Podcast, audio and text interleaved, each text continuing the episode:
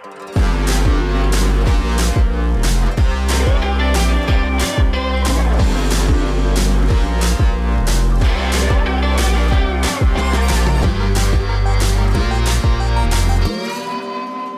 da sind wir schon wieder. Herzlich willkommen zur zweiten Episode von Durch die Blume. Dein Podcast, in dem wir über Themen sprechen, die oft im Sport zu kurz kommen. Diese Folge liegt mir besonders am Herzen, weil es mir ein großes Anliegen war, unseren heutigen Gast in den Podcast einzuladen. Deshalb freue ich mich besonders, dass Noah Berge zugesagt hat.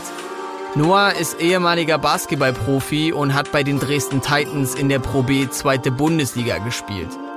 Vor zwei Jahren wurde er bei einem Verkehrsunfall von einer Straßenbahn erfasst und seitdem sitzt er querschnittsgelähmt im Rollstuhl. Von heute auf morgen kann er seinem Hobby und Beruf nicht mehr nachgehen. Noah hat mich zu sich nach Hause eingeladen und wir haben in seiner Küche durch die Blume darüber geplaudert. Er erzählt mir, wie sich seine Beziehung zum Sport verändert und was seine neuen Ziele sind. Außerdem könnt ihr euch auf eine neue Kategorie freuen und ich kann euch sagen, da erzählt Noah einige interessante Sachen über sich. Viel Spaß! Er ist in Leipzig aufgewachsen, ist in seiner Jugend mit 14 oder mit 13, ich bin mir nicht ganz sicher, er wird es uns gleich verraten, nach Chemnitz gegangen, hat dort in der Junioren-Bundesliga Basketball gespielt und war dann in Dresden und hat dort zweite Bundesliga gespielt bei den Dresden Titans. Heute ist er bei mir, Noah Berge, zu Gast. Grüß dich. Schön, dass ich hier sein darf, freut mich sehr. Noah, äh, voll geil, dass du zugesagt hast. Ich äh, habe mir viel vorgenommen. Am Anfang ist es bei uns so, es gibt eine Kate äh, Kategorie und wie die heißt, das hörst du jetzt. Ich in einem Satz. Das bedeutet, du darfst dich jetzt kurz und bündig selbst vorstellen. In einem Satz bloß. Yes. Auf jeden Fall ähm, ein, ein Lebensmotto, was ich mir auf jeden Fall auch ins Abi-Buch geschrieben habe, war lieber lachend und zu Fuß als weinend in den Bands. Würde das mal als Motto auf jeden Fall nehmen. Und ich bin ich einfach unverbesserlich. Das passt auch. Das klingt mega positiv. Ich glaube, das ist auch so deine Einstellung. Ich würde behaupten, ich bin einer der größten Optimisten, die ich kenne. Du äh, hast mir gesagt, bevor wir hier loslegen, du bist ein offenes Buch. Von daher bin ich gespannt, was du mir heute bei Durch die Blume erzählen wirst. Noah, du bist heute unser Gast und äh, ich habe es schon erwähnt, du hast bei den Dresden Titans zweite Bundesliga Herren gespielt äh, und dann gab es einen Schicksalsschlag, der dich ganz schön zurückgeworfen hat. Das war im Oktober. Du musst mir sagen, welches Jahr war es? 2018, das war der 4. Oktober 18, genau. Du hattest einen Unfall und sitzt seitdem im Rollstuhl. Bist du bereit, uns deine Geschichte zu erzählen? Weißt du noch, wie das damals abgelaufen ist? Wo soll ich anfangen? Ich bin auf jeden Fall bereit. Du musst mir nur sagen, wo es losgehen soll. Ja, vielleicht einfach mal der Abend, also als das passiert ist. Nimm uns mal mit. Was ist da genau passiert? Ja, also ich bin nach Jena gezogen mit meiner damaligen Freundin. Wir hatten uns in Dresden kennengelernt und dann wusste ich, dass ich wahrscheinlich nicht in Dresden bleiben werde. Und wir wollten zusammenbleiben und wir hatten beide keinen Bock auf eine Fernbeziehung und haben dann gesagt, okay, wir gehen nach Jena, dann können wir beide dort studieren, was wir wollen und können dann vielleicht nach Leipzig wechseln, wie der Plan war. Und dann war es der erste Tag, der erste Woche. Ähm, da ging es halt hauptsächlich so um die Sportfakultät. Und am Abend war dann auch die Party der Sportfakultät und ich habe dort einen Kumpel kennengelernt, mit dem ich zusammen Abi gemacht habe. Und dann haben wir gedacht, okay, komm, wir gehen auf die Party. Wird bestimmt ganz cool. Meine Freundin ist zu Hause geblieben. Und ähm, ich habe ihr aber versprochen, ich komme nicht so spät nach Hause, trinke nicht allzu viel und kann mich auf den Hin an den Hinweg erinnern, kann mich noch erinnern, wie ich dort Bierpong gespielt habe und mit Leuten gequatscht, einfach versucht, ein paar Connections zu, zu, zu knüpfen. Und habe mich dann kurz nach zehn von dem Kumpel verabrede, äh, verabschiedet. Weiß, wie ich losgegangen bin und dann fällt ehrlich gesagt jegliche Erinnerung. Ich weiß, wie ich dann wieder knapp einen Monat später fängt die Erinnerung wieder an und dazwischen sind nur so kleine Fetzen. Ich war halt auch krass zugedröhnt danach. Ähm, ja, und dann fehlt da ein Monat so ungefähr und dann weiß ich noch, wie ich halt versucht habe, zurechtzukommen dann damit und kann mich aber auch zum Glück nicht daran erinnern, wie ich reagiert habe, als ich wirklich gerallt habe, was los ist. So. Ja, das war so der Tag, der Abend. Ich kann mich an alles von dem Tag erinnern und also bis, bis zum Unfall sozusagen. Dann genau, der Unfall ist. an sich fehlt auf jeden Fall. Ich hatte natürlich auch Kontakt mit ähm, oder habe mit Psychologen gesprochen und das ist ja nichts Unbekanntes, dass ähm, einfach auch der Mensch Sachen verdrängt, die er verdrängen möchte. Sei es irgendein Trauma, wie halt jetzt auch in meinem Fall, oder halt meistens Traumata. Und ja, ich kann mich an nichts erinnern. Will ich auch, um ehrlich zu sein, nicht. Du hast dich lebensgefährlich verletzt. Ähm, es ist so gewesen, dass eine Straßenbahn dich erfasst hat. Du lagst im Koma danach, musstest lange künstlich beatmet werden, konntest nicht sprechen. Ist das richtig? Genau, ich wurde von der linken Seite von der Straßenbahn erfasst. Und ähm, habe mir dabei, oder dabei ist halt mein Genick gebrochen. C4, das ist der erste Halswirbel, ist der erste, der wirklich kaputt gegangen ist. Und das ist so genau die Höhe, wo man quasi sagt, dass man auch eine Münze in die Luft werfen kann. So wahrscheinlich ist es, dass man wieder so eigenständig atmen kann. Dann lag ich erst in Jena kurz, lag dort vier, vier Tage im Koma. Bin dann nach Halle in das, ähm, ins Querschnittzentrum Bergmannstrost gekommen. Lag dort ungefähr fünfeinhalb Monate und bin dann nach Hamburg in das Querschnittzentrum Berge, Bergedorf gekommen, um, wie Halle vermutet hat, dass ich wieder, ähm, dass ich einen Zwerchfellschritt mache zur Hilfe, zur Hilfe zum Atmen ähm, bekommen könnte, weil ich eigentlich dort auch noch 24-7 beatmet war künstlich. Und dann in ha Hamburg hieß es, ja, das ist natürlich nicht der erste Schritt. Wir versuchen es erstmal auf die Konver kon konserva konservative. konservative Art und ähm, hab's voll gut, voll schnell geschafft und kann halt jetzt auch seitdem alleine ohne Schrittmacher ganz, ganz, ganz gut atmen und komme gut klar. Und bis dahin war es halt so, es, man kann halt nicht reden, wenn man keine Luft rauslässt. Und man konnte das zwar irgendwie so öffnen, dass ich hätte reden können, aber ich war und bin immer noch in der Region super empfindlich. Das tat dann immer ein bisschen weh, da hatte ich auch nicht so viel Bock drauf. Und ja, es ist, äh, ich habe immer schon gerne kommuniziert. Und das war auch nicht so geil. Ich habe dann angefangen, mich in, mich, in, in mich selber zu kehren und habe nicht mehr so viel geredet, weil ich einfach keinen Bock hatte, alles fünfmal sagen zu müssen. Jo, das war nicht nur typisch. Du meintest, du kannst dich nicht daran erinnern, wie das war, als du, als es passiert ist und auch der erste Moment, als du aus dem Koma zurückgeholt wurdest, der fehlt dir. Was ist das Erste, an was du dich erinnern kannst? Also ich glaube, das Erste ist so ein Fetzen, an den ich mich erinnern kann. Das war noch in, auf der Intensivstation in, ähm, in Halle. Da wurde ich zum ersten Mal in den Rollstuhl gesetzt und wurde halt aus dem Bett gehoben und bin direkt ohnmächtig geworden. Und dann ist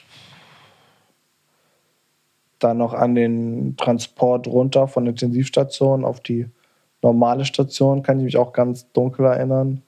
Das sind aber halt nur so einzelne kurze Fetzen.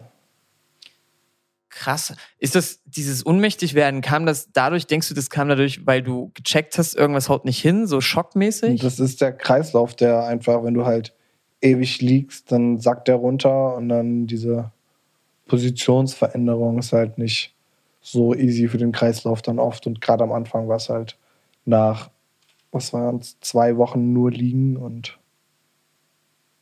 dann hat der Kreislauf einfach kurz ein bisschen gebraucht. Deine Mama hat auf der Seite, die es äh, gibt, wo man dich unterstützen kann, äh, hat sie einen ganz starken Satz gesagt. Ich muss kurz auf meinen Zettel gucken. Der äh, Satz beinhaltet, mal ist er traurig, dann resigniert. Dann scheint er kurz vorm Durchdrehen zu sein, möchte schreien, aber es kommt ja nicht mal ein Ton heraus. Würdest du das so unterschreiben? War es wirklich so?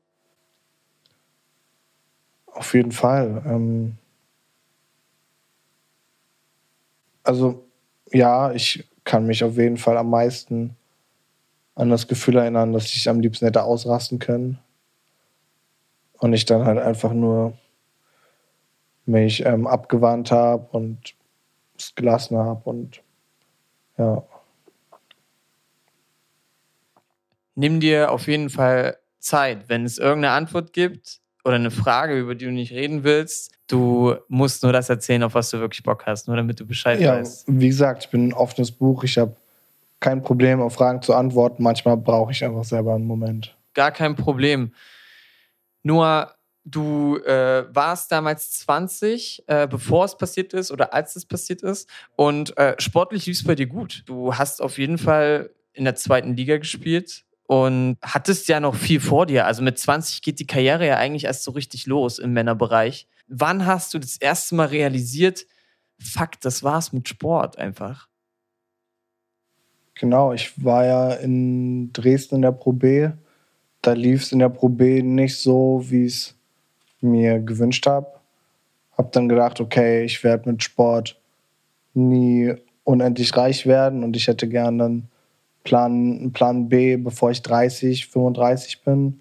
Deswegen bin ich dann nach Jena, um dort auch schon zu studieren und dachte, dort kann man halt vielleicht auch in die erste Regionalliga reinschnuppern und wollte ähm, dort halt auch erstmal Fuß fassen im Verein war dann auch in der Oberliga erstmal, weil dort auch ein Kumpel aus Chemnitz gespielt hatte, schon seit ein paar Jahren. Und ähm, ja, ich hatte lange, lange, lange die Hoffnung, dass es das nicht war. Und das war dann eher ein schleichender Prozess. So, so ein, dann einfach so, was das angeht, zumindest die Hoffnung so ein bisschen verloren. Und deswegen war das nicht so ein Jetzt auf gleich, das war dann eher so ein schleichender Prozess des, des Realisierens.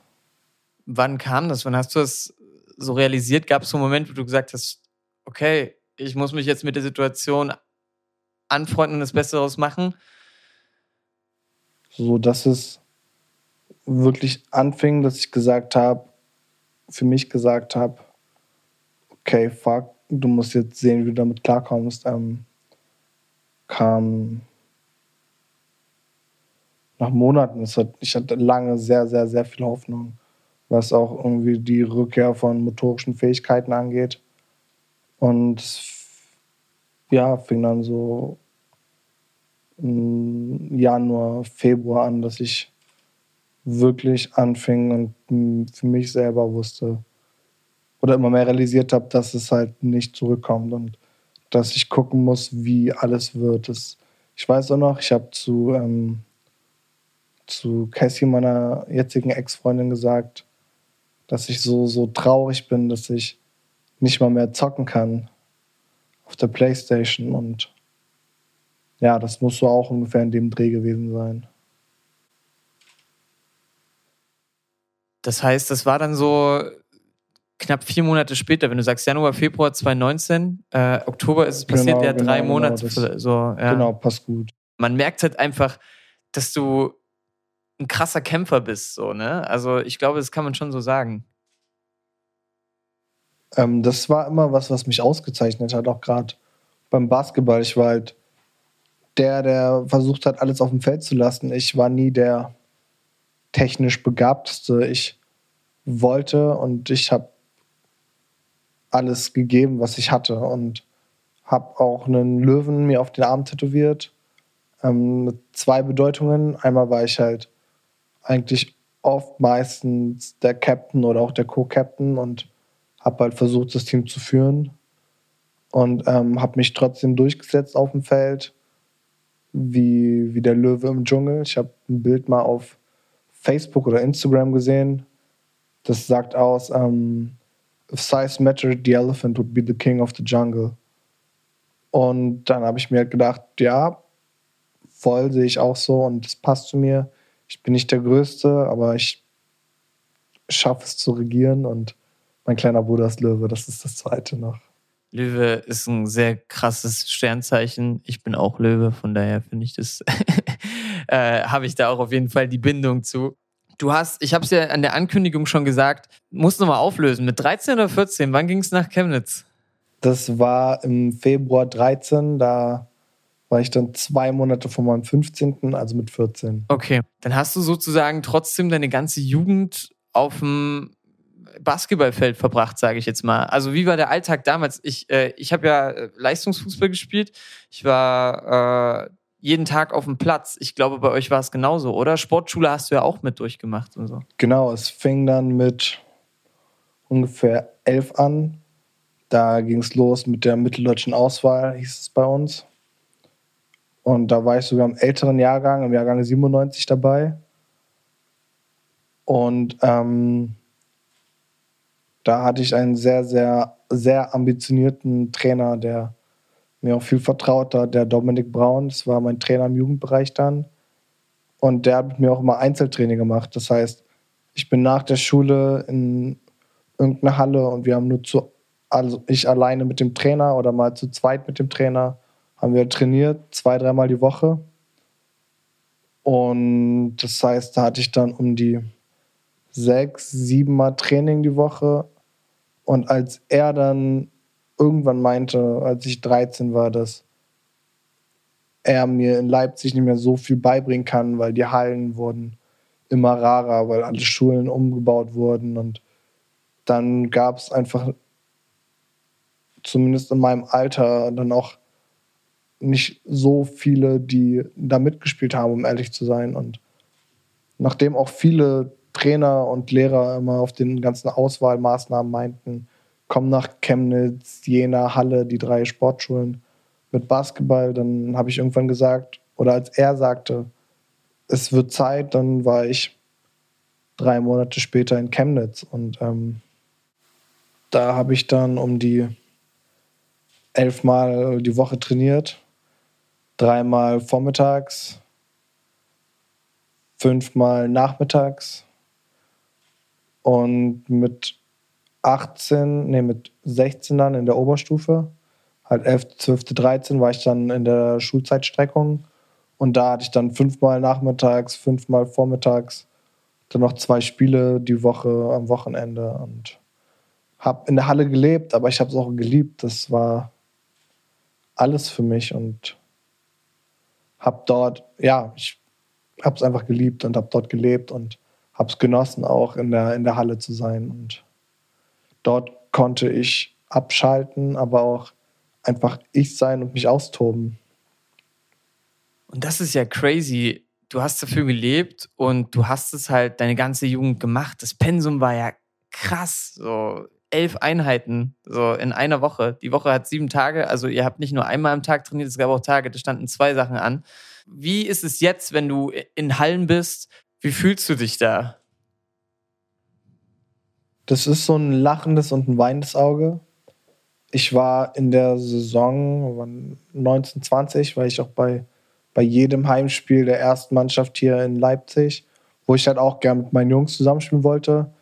Da haben drei, vier, fünf Leute meiner engsten Freunde gespielt oder spielen halt immer noch, wenn Corona jetzt nicht wäre. Ähm, und ich war da, um meine Jungs auch zu unterstützen weil ich Basketball liebe und es auch gerne sehe, aber trotzdem war halt dieses weinende Auge da, dass ich einfach gern mitspielen wollte. Aber ich habe irgendwann gelernt, mein, also es verlagert sich ja alles einfach auf den Kopf dann, auf ein bisschen Verstand und ich habe zum Glück, also ich bin zum Glück nicht auf den Kopf gefallen und kann ihn auch nutzen, wenn ich möchte zumindest. Und ähm, ja, habe dann versucht, meinen Jungs Tipps zu geben, habe oft mit dem Trainer gequatscht und habe aber trotzdem hätte mich lieber auf dem Feld gesehen natürlich. Das bedeutet aber, dass du immer noch in Hallen bist und das akzeptierst, so? Ich Ja, ich hatte auch vor, diese, diese Saison 2021 eventuell mit als Assist Assistenztrainer an der Bank zu sein. Ich habe ja halt lange Basketball gespielt und ein bisschen Ahnung habe ich, glaube ich. Und sehe es gerne und unterstütze meine Jungs gerne. Ich habe eigentlich immer auch viel meine Jungs supportet und habe es auch auf dem Feld geliebt, ähm, den Ball zu verteilen und meine Mitspieler besser zu machen, als unbedingt selber der Star zu sein und viele Punkte zu machen. Wie hat sich die Beziehung jetzt durch den Unfall zum Sport verändert? Was machst du jetzt? Was sind deine Ziele, gerade als Trainer? Das hast du ja angesprochen, in die Richtung soll es ja gehen. Das, der Plan war, klar, da kam jetzt Corona und ich stand vor meinem, oder ich habe geplant, Psychologie zu studieren, was ich jetzt auch mache. Jetzt muss ich sagen, ich würde es einfach nicht schaffen zeitlich. Ähm, aber der Plan war einfach, dabei zu sein und Leute, die Spieler von meinem Wissen profitieren zu lassen und mal klug scheißen zu können, dumme Sprüche zu klopfen. Und die Beziehung zum Sport, ähm, die hat sich nicht verändert. Ich liebe Sport, ich schaue gern Sport, ich kann ihn halt nur nicht selber machen.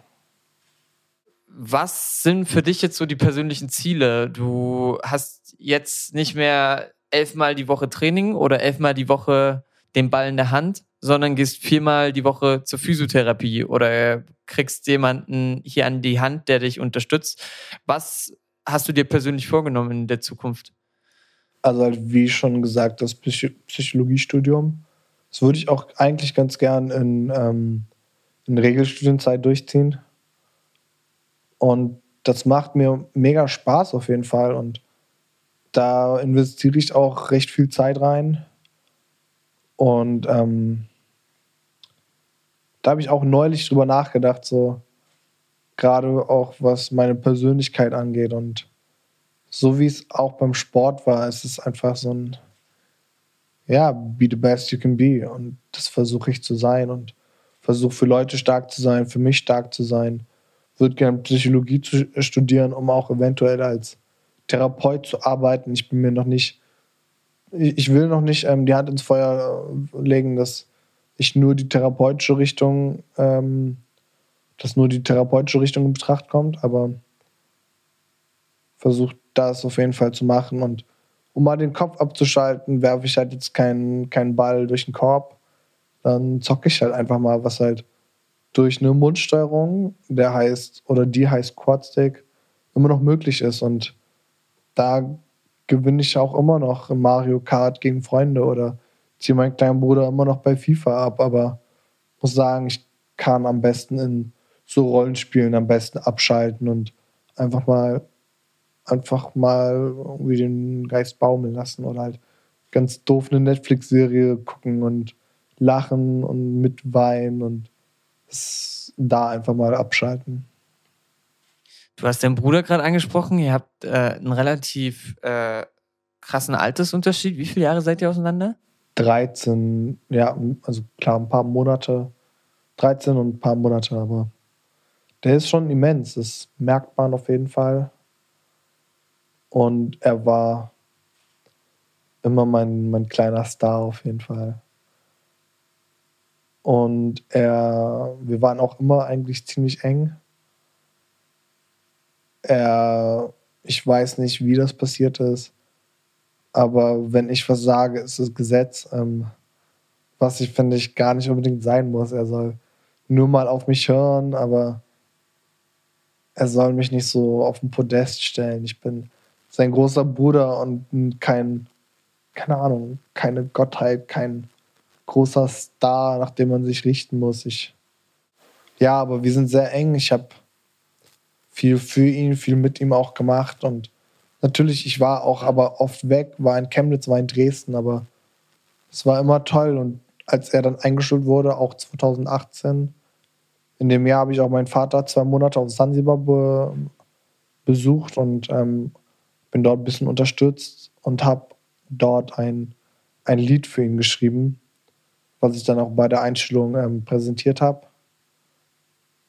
Und das sagt sehr, sehr gut auch unser, unser Verhältnis aus und wie ich ihn sehe, wie er mich sieht. Ich rede in dem Lied auch davon, dass er mich als Black Panther immer gesehen hat, der zu dem Zeitpunkt noch einzige schwarze Superheld und mit afrikanischen Wurzeln bin ich halt ein bisschen dunkler getarnt, aber ähm, ja, dann, dass ich ihn immer unterstützen werde, egal ob es Basketball, Fußball oder Ballett ist, ob es Marvel, DC oder Disney ist, ob es Rock, Pop oder Hip-Hop ist, ist vollkommen egal. Ich werde ihm immer unter die Arme greifen, werde ihm ja, all mein Vertrauen auch geben und ich versuche es zumindest.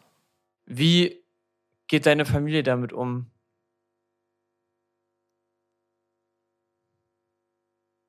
An sich, ach, an sich ganz, ganz, ganz gut. Also sie sind alle für mich da gewesen, wofür ich auch sehr dankbar bin. Und schlussendlich, ich meine, ich bin ja trotzdem der gleiche, derselbe. Ich habe zu meiner Tante ein engeres Verhältnis jetzt, weil ich halt auch ein halbes Jahr fast in Hamburg lag und sie, ähm, sie wohnt in Hamburg und war halt einmal die Woche mindestens bei mir auch.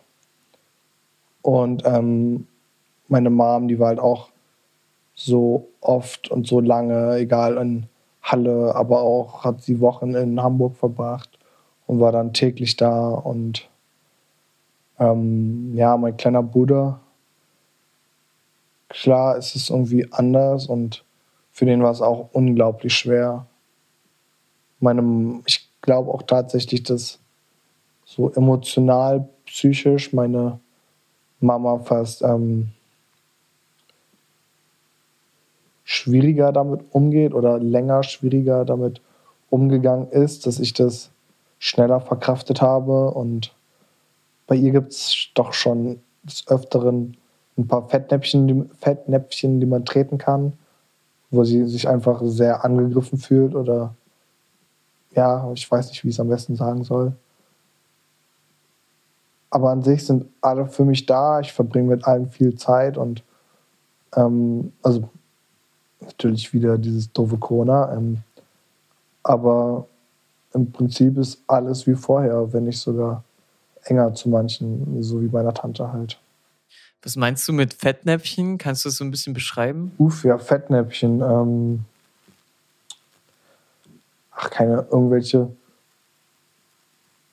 Ich habe, als meine Mama Geburtstag hatte, habe ich ihr ähm, ein bisschen Sorglosigkeit gewünscht, einfach, weil sie halt natürlich lange mein Leben auch in der Hand hatte und alles für mich geregelt hat.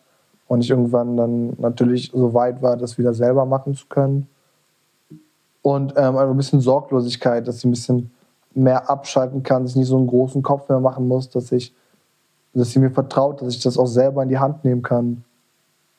Und da kam halt irgendwie, ja, da hat sie halt so reagiert wie, sorry, dann wünsche ich dir halt lieber gar nichts zum Geburtstag. Ähm, dass sie halt meinte, Sorglosigkeit, wie soll das denn gehen und so. Und war da oder kam dann sehr angegriffen oder sehr verletzt, sehr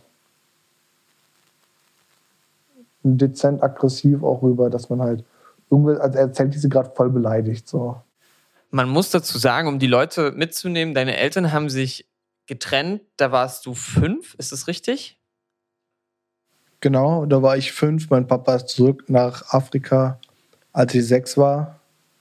Aber auch der, der war ähm, keine Woche nach meinem Unfall war der in Deutschland und der hat mich auch in Hamburg zwei Monate besucht und war immer für mich da und ruft jetzt immer noch einmal die Woche mindestens an. Und wir hatten lange ein sehr schwieriges Verhältnis. Wir hatten zwei Kontaktabbrüche meinerseits, die ungefähr anderthalb Jahre gingen. Und dann mit einem hatte ich mit 16, 17 und als ich dann 18 war, nach anderthalb Jahren, dachte ich mir, halt, das ist mein Vater, das soll es nicht gewesen sein. Und dann war ich das erste Mal auch allein in Afrika bei ihm auf Sansibar und da hatte ich gemerkt, dass es Klick gemacht hat. Es war wunderschön und danach war ich auch jedes Jahr in Afrika, war 19, 2009, mit 19 dort und war mit 20 nochmal dort und dann mit 20 halt auch nochmal zwei Monate. Das war echt, echt toll und wir haben uns eigentlich Jahr für Jahr immer nur noch weiter angenähert und waren dann auch sehr, sehr gute Freunde, kann man, kann ich, kann ich sagen. Schön. Familie ist wichtig und ich finde, bei dir merkt man, das Verhältnis ist halt sehr eng, egal ob zu deiner Mama, zu deinem Bruder oder äh, zu deinem Papa, auch wenn es da mal diese, diesen Konflikt gab und ihr euch mal ja, anderthalb Jahre aus dem Weg gegangen seid. Ich habe mir äh, ein Spiel ausgedacht für uns beide und äh, das würde ich gerne mit dir äh, zocken. Let's go get it. Drei Fragen unter der Gürtellinie. Und zwar heißt die Kategorie oder das Spiel drei Fragen unter der Gürtellinie. Du hast drei Fragen und zwei darfst du, wenn es ganz krass ist, skippen. Eine musst du aber beantworten. Und du darfst dir auch aussuchen, ich habe die Zahlen beschriftet von 1 bis 3. Du darfst dir überlegen, welche wir zuerst nehmen. Ich bin der zweite im Podcast, also die zwei. Okay, was vermisst du mehr? Arme oder Beine? Das ist die klassische Rollstuhlfahrerfrage. Ähm, ganz klar Arme. Warum? Also ich meine, ich, ich, im Prinzip könnte ich ja noch alles, fast alles machen, auch ohne Beine. Ich meine, ich könnte einen Ball werfen, ich könnte einen Ball anfassen, ich könnte auch einfach mal Liebe, Zuneigung ähm, mit Berührungen zeigen. Und das ist halt dann doch manchmal oft schwer, das alles nur auf verbaler Ebene zu klären. Oder ähm, klar, wenn man mir was hinhält, dann kann ich auch mal mit meiner Wange drüber streicheln. Aber auf jeden Fall Arme, voll. Das ist auch so, wie machst du es jetzt? Also, äh, wenn du Leute, wenn du Leuten nahe kommen willst, gibt es da irgendwie so, so Tricks? Es gibt diesen Film ziemlich beste Freunde, da läuft das über die Ohren. So, hast du den Film gesehen? Selbstverständlich. Ja, ich kann mich auch, ja, ich kann mich auch genau an den, an das erste Mal gucken im Kino mit meiner Mutter erinnern. Da meinte ich auch zu meiner Mama, das ist mir auch irgendwann in den Sinn, gekommen, da meinte ich zu ihr, ähm, dass ich genauso wäre, wenn ich mit jemandem im Rollstuhl so halt zu tun hätte. Ich habe natürlich nie auf der anderen Seite gesehen, auf der, auf der Rollstuhlfahrerseite. Und wie mache ich es jetzt? Ähm, na, also klar, mit meiner Freundin ging es halt. Ich habe dann halt natürlich am meisten nur vom Küssen und ich werde natürlich gerne mal gestreichelt. Ich, wenn sie mit mir gekuschelt hat, dann ihre Schulter auf meiner Brust, äh, ihr Kopf an meiner Schulter oder meiner Brust abgelegt hat, dann konnte ich sie halt so mit meinem Kinn, mit meiner Wange so drüber streichen. Ähm, natürlich läuft viel verbal ab. Da ist halt wieder das Thema Kommunikation, das A und O. Und mit den, ja, also ich bin ein Ohrläppchen eher, ähm, eher schmerzempfindlich, als dass es wirklich eine erogene Zone ist. Aber ja, ich meine, mein Gott, wenn ich mal gestreicht werde, wundervoll. Ähm, Ja. Das wie sehr pisst sich das an, dass es nicht mehr so geht wie früher, was das betrifft? Ey, sag niemals nie, ne? Vielleicht ist die Technik irgendwann so weit, dass es wieder halbwegs normal werden könnte. Ey, ich hoff's, ey, wirklich. Ich würde mich riesig freuen. Also, das jetzt mal nicht ausgelöst, aber jetzt im Jetzt, so, weißt du, so. Im Jetzt. Ja. Ähm, eine Skala von 1 bis 10. 1000, keine Ahnung, was es, ich würde so viel geben, dass es wieder wird wie früher, aber ich versuche ehrlich gesagt, da gar nicht so viel dran zu denken, weil dann läuft man Gefahr, dass man in so einen Strudel kommt, mit dem auch was wäre, wenn und dann wird man am Ende nur depressiv, deswegen nimm es so, wie es jetzt ist und kommt klar damit und so fahre ich ganz gut Die erste Frage war easy für dich. Welche Zahlen nehmen Ja, wir jetzt? Das war nicht mal unter der Gürtellinie. Ja, es ist immer so, weißt du, also wir, wir haben die Kategorie das erste Mal drin. So, und man muss da so ein bisschen die Grenzen austesten. Ich werde das noch weiterentwickeln. Du bist jetzt sozusagen Versuchskaninchen Nummer eins. Dann nehme ich jetzt die, die, die Eins. Die Eins. Was fällt dir schwerer, auf Toilette zu gehen oder auf die Ernährung zu achten? Ganz klar auf Toilette gehen. Das ist ähm, bei mir auch immer unglaublich umständlich. Da habe ich an der Decke im Bad ist so ein Lüftersystem. Dann gibt es halt so einen Gurt, der unter mich geschnallt wird.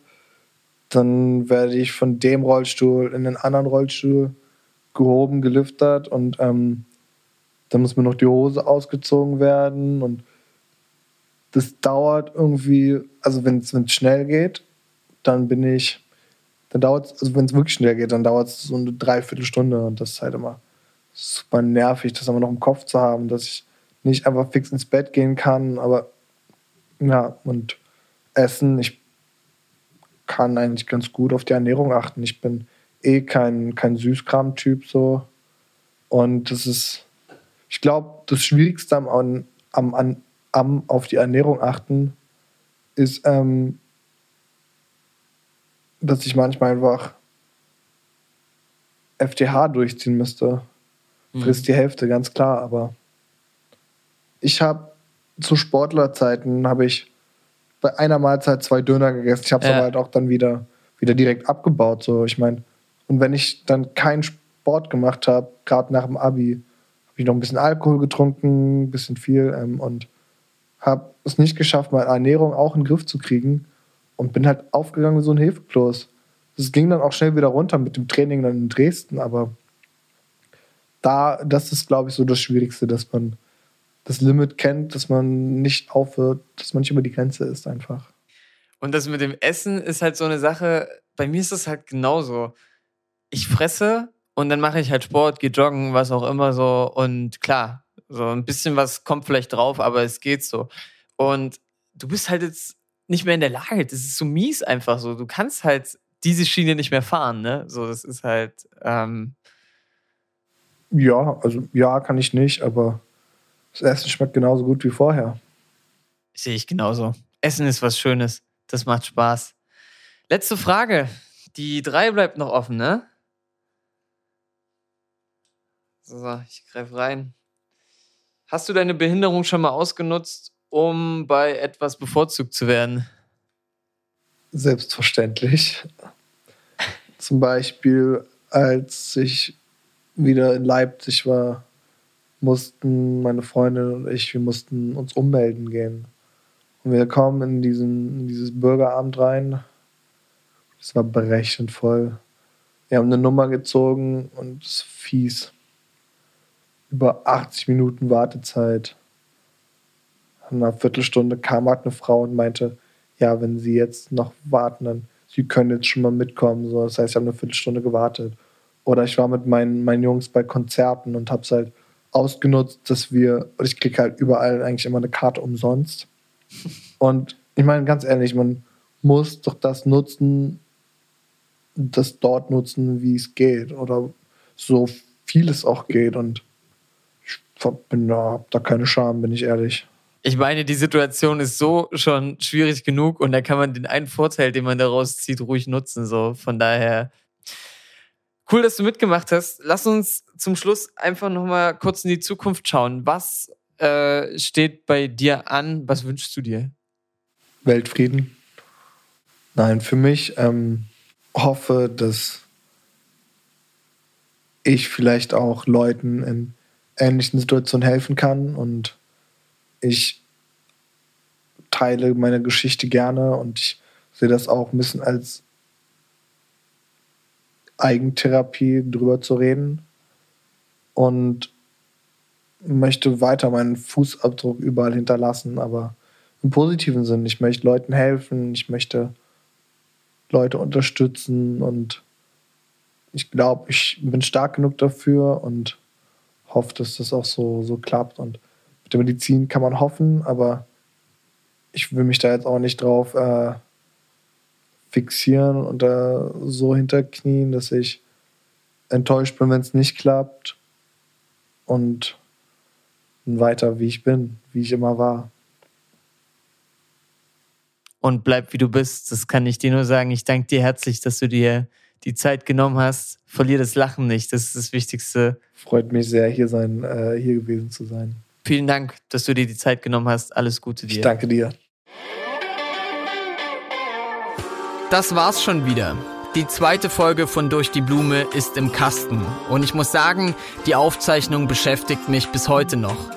Für mich war es bis dahin nicht besonders, meine Laufschuhe anzuziehen und loszujoggen. Das hat sich mittlerweile geändert.